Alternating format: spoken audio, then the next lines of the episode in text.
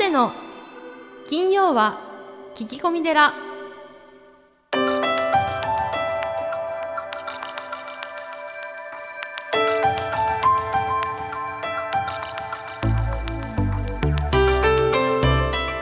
ようこそ架空の寺スタジオにお送りする長谷の金曜は聞き込み寺。ナビゲーターは通りすがりのナグです。群馬県太田市は随願寺住職であられる長谷さん。どうぞよろしくお願いいたしますはい、よろしくお願いします。はい、えーまあ、8月の8日、はい、まあ、お盆ということですね、そうですね。えーイコール長谷さんは超忙しいということなんですが、はい超忙しいですか今？はい、あのーうちのですね、随願寺は8月2日に、はい、えー、世辞記営という、うん。えーまあ、お盆法要をですね、はい。えーお檀家さん皆さん、えーお寺にいらっしゃって、はい。えー行いました。うん。そして、あのーそれからですね、えー12日まではい、棚行といいまして、棚行。はい、あのーまあ盆棚お盆棚をですね、うんうん。えー皆さんこうご自宅に、はい、えー作られて、ええ。で普段はこうお仏壇でお参りをしてるんですが、そのお仏壇のお位牌をですね、うん。えーわざわざ盆棚に移動して、うん。そしてあのーそこに、えーまああご先祖様がですね、うん。えーやってきて、うん。そこで、えー、世辞期といううんその時期を、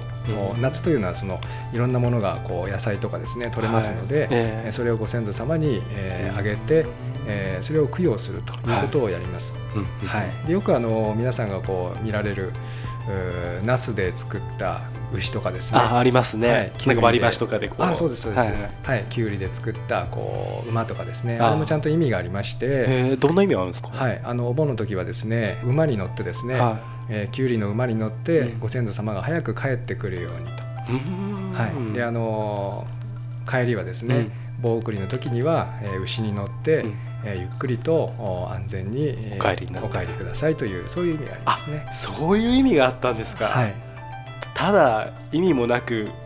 馬や牛だったわけじゃないって そういう意味ではないんですね。そうですよね、そんなのみんな知ってますよねきっと、えー。であの勉強ですねこうあの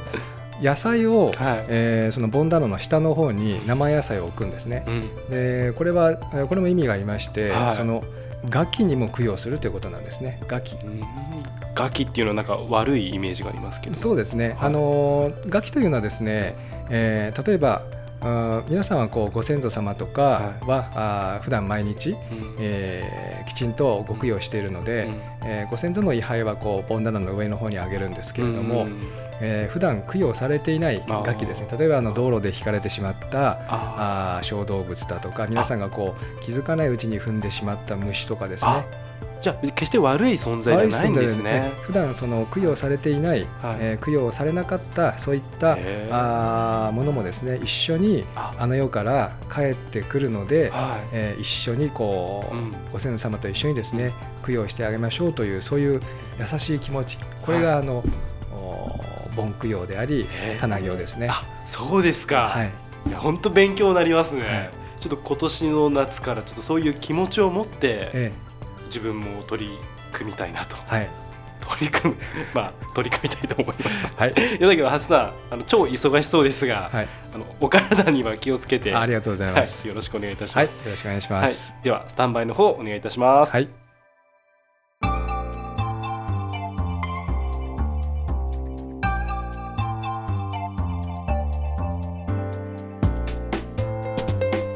長谷の金曜は聞き込み寺前回に引き続きこの方に来ていただきました一般社団法人お寺の未来副代表理事井出悦郎さんですよろしくお願いしますよろしくお願いします。えー未来の住職塾私もお世話になってるんですができたきっかけをお伺いしたいと思いますはい。あの未来の住職塾は先週もあの名前が、えー上がりました。その友人の松本翔慶さんが、はい。彼はまあお坊さんなんですけれども彼があの立ち上げようと、えーしてで、まあ、そこがあの私がの持っているこうスキルとかがですね、まあ、とてもあの生きるとえーいうことで、えー2012年の4月からですですかね一緒にまあやり始めたとあのいうものです。でもうちょっとあの詳しく、えー話しますとはい。私があの前のこうコンサルティングの仕事であのたまたまあの大学の経営とこう、まあ、近くなるというかですねいろんなその大学の経営支援を、はい。あのすることがあったんですね。でその時にたまたま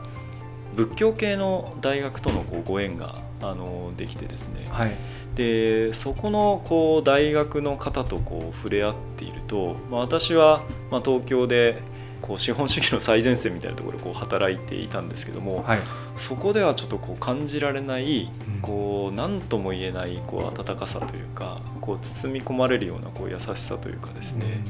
そういうこうなかなかちょっと言葉にはしにくいんですけどうん。もすごいぐっと引き込まれるなんかそういうこう体験をあのしたんですね。うん。でそこの大学とのこうプロジェクトがとても面白くなってすごいこう忙しい時期だったんですけどいろんな予定をかいくぐって、まあ、そのプロジェクトにこう携わったりとかこうしていく中でこれからのこう人間とか人づくりってものを考えた時に、はい。何かこう仏教ってものに大きなヒントがあるんじゃないかなっていうのをですね、まあ、それもまた直感なんですけどこう感じましてで、まあ、そんなようなことを感じてる時にその松本さんがまあインドからインドの留学からこう帰ってきて、はい。まあ、お寺のこれからを考えた時に、まあ、お寺の運営っていうのをまあしっかり考えて、まあ、行動していくようなそういうこう仲間をまあ作りたいんだと。いうようなまあこう相談を受けてですね。で、まあ、それが、まあ、あの私は正直ちょっと仏教というものには関心があってお寺っていうものはちょっとピンときてなかったんですけども、はい。まあ、考えてみればうん。日本の仏教を支えているのは当然一個一個の、まあ、お寺なので、まあ、はいそのお寺が生き生きとしていくってことは、まあ、仏教が活性化していくと、うん。まあ、それはひいてはこう社会のためにもなるんじゃないかなということをこう思いまして。で私が前職で、まあ、あの多くの方がご存知のようなですね、まあ、日本を代表する企業のこう10年後20年後の社長を作るみたいなそういうプロジェクトにも結構携わっていたので、まあ、そのノウハウがあのそのまま活かせるよということで、まあ、彼をと一緒にまあやり始めたというのが、まあ、その始まりのきっかけになります。はい、僕もあのハワイでですねはい1年半ほど、まあ、あの開教師という仕事をしてたんですが海外ではその結構そのお寺の経営とかをこう部外者の方があのお寺に入ってきてやってくれてですねうん実はその開教師とかお坊さんはあまりその経営とかお金に、えー携わらなくてよかったんですね。ああそうなんですね。えー逆にあのこう日本はですねお坊さんがこうお庭のうん庭掃除から本堂の掃除からお寺の運営から経営から法事からお葬式まで全てやらなきゃいけないので意外とあの大変だなっていうのは思ったんですが、うん、私もあの井出さんのですね講義に出させていただいて外部環境分析とかですね、えー PEST 分析とかファイブフォースそのターゲットのセグメント、ペルソナっていうことを初めて聞いたんですけども これはあの非常にあの今までこう漠然としてた分あなるほどこういうふうに運営するとお寺ってもっとあのしっかりしていくなって思ったんですね。うんはい、それはあの随分役に立つ考え方だなっていうのはあの思います、まあ、それは当然信じてやっているんですけども、お寺の住職さんってはい結構スーパーマン的な期待を寄せられちゃうっていうかそね。まあ、それが結構大変だなっていうのは思いますよね、うん。海外の場合だとこれはあのビジネスでもそうですけど、はい。あのゼネラルマネジメントってあんまりこう求められなくて何かこうスペ,、スペシャルな部分をこう作ってうんいくってことの方がやっぱ尊ばれる文化がありますよね、はい。うん。ただ日本の場合は何かにこう秀でた専門バカよりも 尖った部分は当然持っても幅広くいろんなところにこう対応できるってことの人の方がこう尊敬される傾向にどうしてもありがちなので、まあ、それがあの住職さんもその枠組みの中でこう見られちゃうっていうのがなんかあるなと思います、はい。すごい難しいですよね。これからはでもどうですか？やっぱりこう多くの日本の職業がこう専門化していく中でお坊さんのこう専門家も必要なんでしょうかね？やっぱり尖っている部分っていうのが、あのあった方がいいとは思いますね。というのはあの檀家さんを中心とするっていうのはこれからもそんな変わんないかもしれないですけどもはい、そこってこう、まあ、ある意味前向きな過去からのこうしがらみによって支えてられているものなのでそれだけじゃあのこれからの時代の成長とかこう発展とかを考えた時にそこだけじゃ難しくなることはもう明々白々なのでやっぱりこう外から見た時にこの住職さんは売りは何なんだっていうのがやっぱりこう見えていくっていうのがあのすごい大切だとは思います。私もあの未来の住職塾ですね。こう皆さん熱意を持って前向きな、はい、僕よりこう若いお子さんがですね。一生懸命勉強しているのは本当にあの励みになるんですけどもお寺のマーケティングイコール布教伝道と、うん、えー、住職は生き方価値観の伝道者。これはあのとってもすごく腑に落ちたというか、うん、ああなるほどって思ったんですけどもこれやっぱり井出さんもそのようにこう外部から見て思われるんですかね。それはあの思いますね。やっぱりその、はい、お坊さんって道徳的な価値観とか、人間としてのこう倫理的な部分とか結構期待されてる部分があると思うんですね。はい、であの教えてあの立派な教えって本読めば分かるかってやっぱそんなこともなくて、うん、で私はあのお坊さんは教えのメディアだと思ってるんですよね。教えのメディア。メディア。教えを媒介している人だっていうふうにあの思っているのでやっぱその教え教えのメディアであるお坊さんがやっぱりその教えに沿って生きていくってことは生き方とか価値観をその後ろ背中で教えているっていうことだと思いますのでやっぱそれはあのとても大切なことなんじゃないかなというふうに思っています。ああのまだあの全部のですね講義は受けてないんですがあのリーダーシップもですね1回から5回まであるんですけれども経営の基礎マーケティング、えー、ビジョン戦略、えー、リーダーシップえー、事業計画書というふうにあるんですがこうリーダーシップのところもですね変革を成し遂げる力、うん、あマネジメントもですね問題解決とコントロールというふうに非常にあのこう明確化なんですが、はい、やっぱりこう一般社会一般企業ではこれはもう当たり前なんでしょうね。あのその定義自体は徐々には浸透してきているっていうふうにあのことになってきてますけどもただ実際問題としてあのコマンドコントロールっていうんですかね、はい、命令してこうコントロールしていくっていうのが、うん、やっぱりやっちゃいがちですよね。はい、でも大切なことはあのぱりこう一人一人が主体的に知恵とか意欲をこう発揮していく環境であったり、まあ、そういうものをこう用意していくっていうのが上に立つ人の責務だと思うので、うん、あの大きな方向感は合意しながらも事細かにあの箸の上げ下げのようにですねやっぱりこうやらないっていうのはとても大切だと思います。やっぱりこうあのやることがこう明確な時代っていうのは、はい、あの指示をこうきちきちやってっていうのでもあったと思うんですけど、これからの時代も物事が急激に変化していって、ね、経営者だけじゃ世の中の変化っていうセンス感じられなくなってくるので、うん、となるとやっぱり一人一人が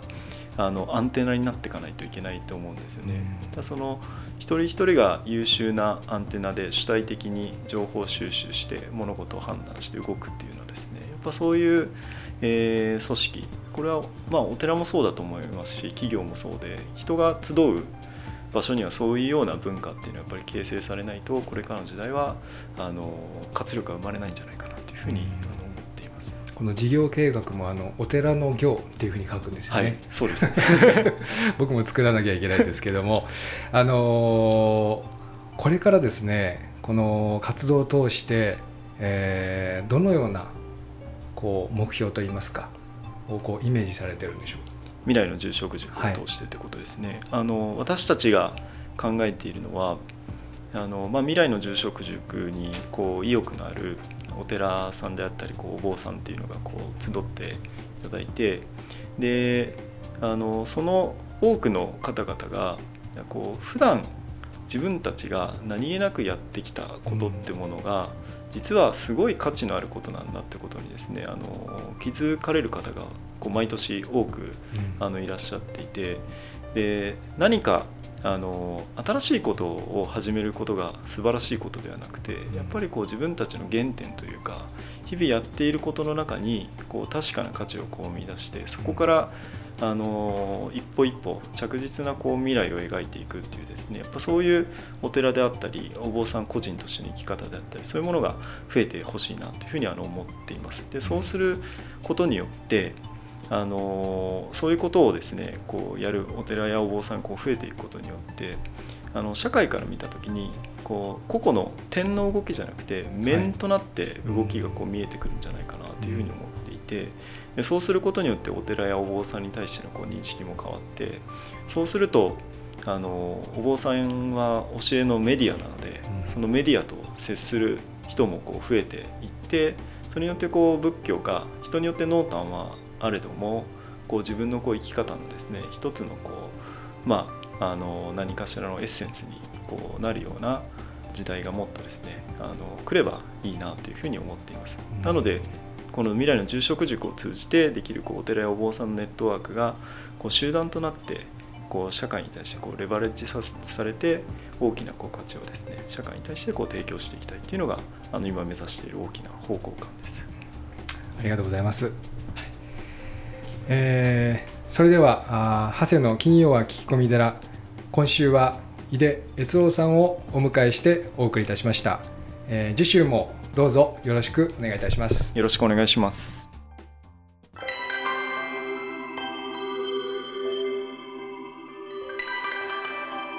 長谷の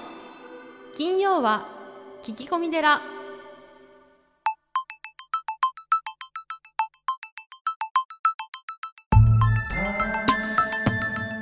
の金曜は聞き込み寺いかがでしたか？この番組ではリスナーの皆様から随時お悩み相談メールを募集しています僧侶の長谷がゲストとともにすっきり解決メッセージは随願寺のホームページ内よりお悩み相談メニューをクリック URL は www. 随願寺 .com www. 随願寺 .com ですそれではまた次回も未知なるテラスタジオで合唱